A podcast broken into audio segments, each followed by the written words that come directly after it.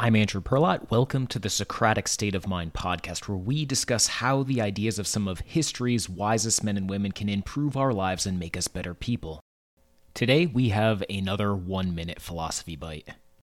Know thyself in all things in moderation. You've probably heard these first two moral precepts inscribed on the ancient temple of Apollo at Delphi. Few have heard the third surety brings ruin. Plutarch, a priest of Apollo at Delphi, said that the saying reminds us to remain skeptical about our beliefs. Today, every third rate podcast host and politician is an expert in monetary policy, in climate change, in disease epidemics. They speak with conviction from a place of ignorance because it gets attention and because certainty makes people feel safe. But life actually frequently punishes the dogmatic. We need to stop labeling ourselves with political and scientific labels that impede our ability to think clearly. Instead, we should lightly hold on to testable, tentative, working hypotheses. We need to stay flexible and remain humble if we want to be resilient. As the ancient Greeks knew, to do otherwise was to court ruin ruin.